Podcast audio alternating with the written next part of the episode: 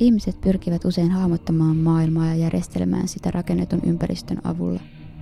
Rajojen ja järjestyksen luominen ovat arkkitehtuurin keskeisiä teemoja. Arkkitehtuurin luomat rajat mahdollistavat asunnon ja kodin turvallisen suojan.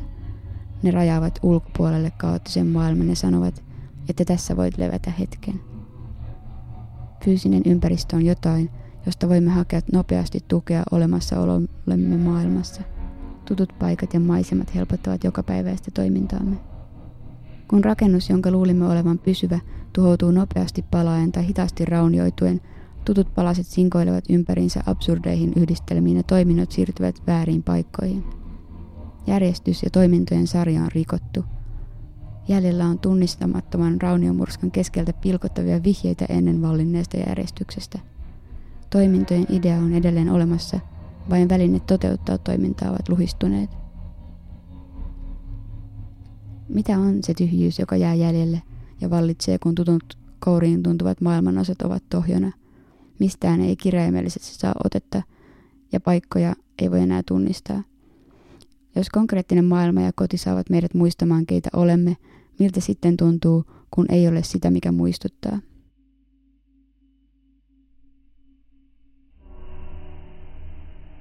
Tervetuloa kuuntelemaan Rakenna, kärsiä, unhoita podcastia.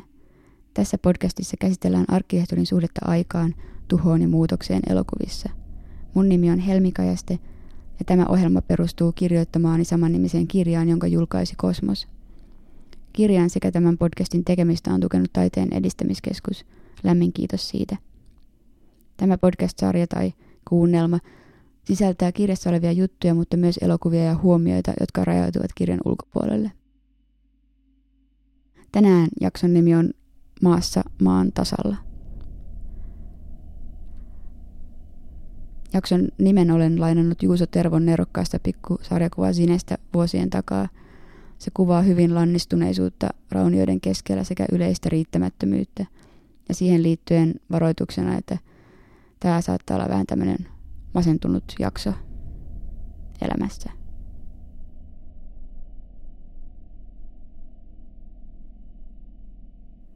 Yksi voimattomuutta hyvin kuvaava kuva on Roman Polanskin elokuvassa Pianisti.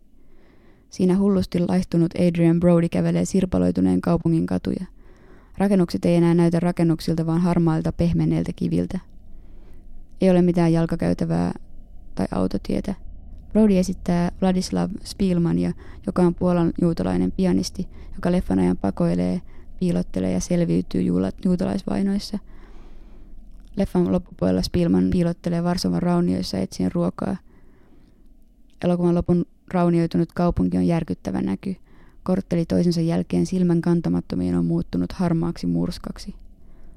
Ikkunat ovat mustia kuoppia. Spielman on yksi niistä, joita kutsutaan Varsovan Robinson Crusoeiksi. Nämä Robinson Crusoet piilottelivat raunioissa pisimmillään useamman kuukauden ajan samaan aikaan, kun saksalaiset järjestelmällisesti tuhos kaupunkia maantasalle.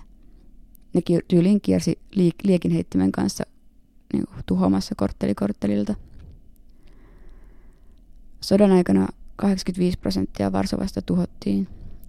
Raunioissa piilottelevat asuivat talven yli kellareissa ja bunkkereissa vaihtelevalla menestyksellä. Monet pakeni pois kaupungista ja toiset ei luottaneet auttajien tai usko näyttävänsä liikaa juutalaisilta ja pelkäsivät, että ne jää kiinni. Osa oli vaipunut epätoivoon ja avuttomuuteen eikä vaan saanut lähdettyä. Roman Polanskilla on näistä ajoista omakohtaisia kokemuksia. Polanski asui pikkulapsena Krakovan juutalaisessa getossa Puolassa ja toisen maailmansodan aikaan. Se on kertonut haastattelussa, että natsien tullessa sen isä leikkasi reijän gettoa rajaavaan aitaa ja käski sen Romanin juosta.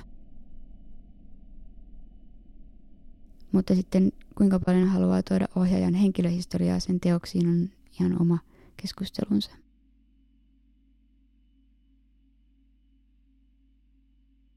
Joskus omakohtaisen tai henkilöhistorian erottaminen teoksesta on aika mahdotonta. Belgialainen Chantal Ackerman on elokuvaohjaaja, joka on usein käsitellyt puolan juutalaisia juuriaan. Hän on sanonut äitinsä olevan työnsä keskiössä. Ackerman kuvasi vuonna 2015 vanhasta äidistään elokuvan No Home Movie. Elokuvassa hän istuu äitinsä kanssa keittiössä ja äiti kertoo perheen paosta Puolasta Belgiaan. Luulimme olevamme Belgiassa turvassa, äiti kertoo hetkestä paon jälkeen, mutta ennen luovutusta keskitysleirille. Ackerman oli äitinsä kanssa selkeästi hyvin läheinen ja äiti erityisen huolissaan perheyhteyksien menettämisestä. Vastapainona keittiössä kerrotuille muistoille nähdään kuvia äidin rauhallista kodista, jossa menneisyys on kaukainen, mutta kipeä muisto. Asuntoa kuvataan pitkillä staattisilla otoilla. Näistä kuvista on tulossa muisto siitä, miltä asunnossa näytti vielä äidin ollessa elossa. Ackerman itse asettelee kameran paikoilleen. Itse tehty, harkitsevan ammattilaisen tekemä perhevideo. Ackerman myös videoi vaivalloisia Skype-puheluita äitinsä kanssa ja sanoo tekevänsä sen osoittaakseen, ettei etäisyyksiä enää ole. Pitkät kirjemonologit ovat vaihtuneet katkonaiseen Skype-puheluun, jossa osalliset pääsevät samassa hetkessä näkemään toisensa. Puhelut äiti ja tytär lopettelevat loputtomilla sanallisilla suukotuksilla ja halauksilla, mikä vaan korostaa henkilöiden välistä fyysistä etäisyyttä. Elokuvan mittaan äidin kunto heikkenee, kunnes hänen on vaikea hengittää ja niellä. Naisen olemus on voimaton ja hän haluaisi vain nukkua. Välillä elokuva leikkaa laajoihin maisemakuviin aavikolta. Ne saavat etäisyydet tuntumaan valtavilta ja vanhan ihmisen heikolta ja pieneltä. Äiti kuoli elokuvan valmistuttua ja Ackerman tappoi itsensä pian sen jälkeen.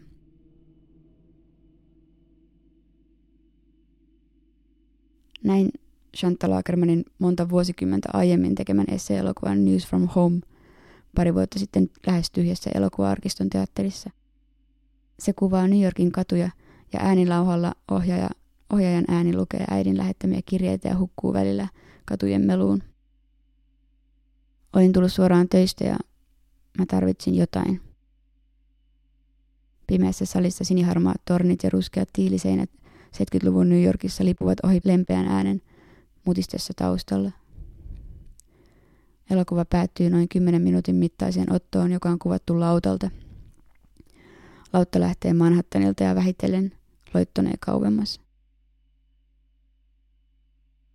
Samalla vähitellen paljastuu kokonaisuudessaan World Trade Centerin tornit, jotka sitten vähitellen peittyy taas sumuun.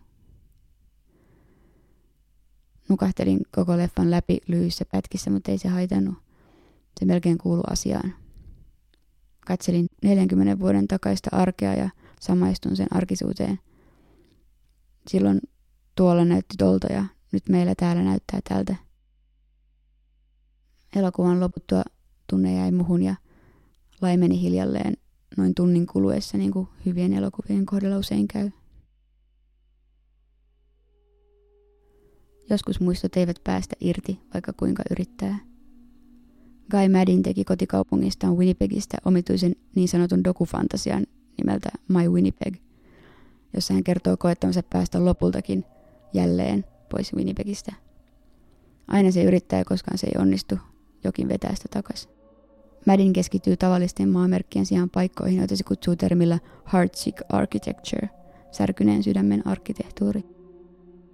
Sillä hän viittaa rakennuksiin, rakennelmiin ja paikkoihin, jotka eivät ole onnistuneet täyttämään tarkoitustaan. Madin kertoo muun muassa sillasta, joka oli suunniteltu ja tilattu Egyptiin Niilin ylitystä varten, mutta laskuvirheen takia se jäi lyhyeksi, ja Winnipegin kaupunki osti sen halvalla. Sitten kylmässä ilmastossa se silta ulisee kuin valittaen, ettei se päässytkään lämpimään maahan. Se sijoitettiin kylmään ja pimeään kaupunkiin, jossa aina sataa lunta. Niistä erilaisista särkyneen sydämen esimerkkeistä ja haikaileva tunnelma siihen leffaan. Niillä oli menneisyys, jota ne ei voi karistaa. Niillä oli tulevaisuus, jota ne ei voi unohtaa. Niin Mädin kuin kaupungin murtuneet rakennuksetkaan ei pääse lähteä Winnipegistä aloittaakseen uudestaan jossain muualla. Mutta kuinka joku voisi elää ilman aaveitaan, kertojani kysyy.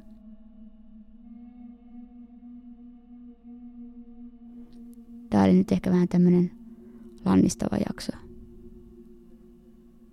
Sellaisiakin jaksoja on elämässä. Sellaista outoja, sellaiset harmaat ajanjaksot. Toisaalta tuntuu, että kaikki meni, millään ei ole merkitystä ja missään ei ole mitään järkeä. toisaalta ne on erikoisen hedelmällisiä maaperiä. Jos joku iso juttu on valmis tai muuten loppunut, niin siinä on sitten tilaa ja aikaa uudelle. Jos millään ei ole väliä, niin miksi ei voisi ruveta tekemään jotain sellaista, mitä haluaa kokeilla. Ne on outoja ajanjaksoja sellaiset.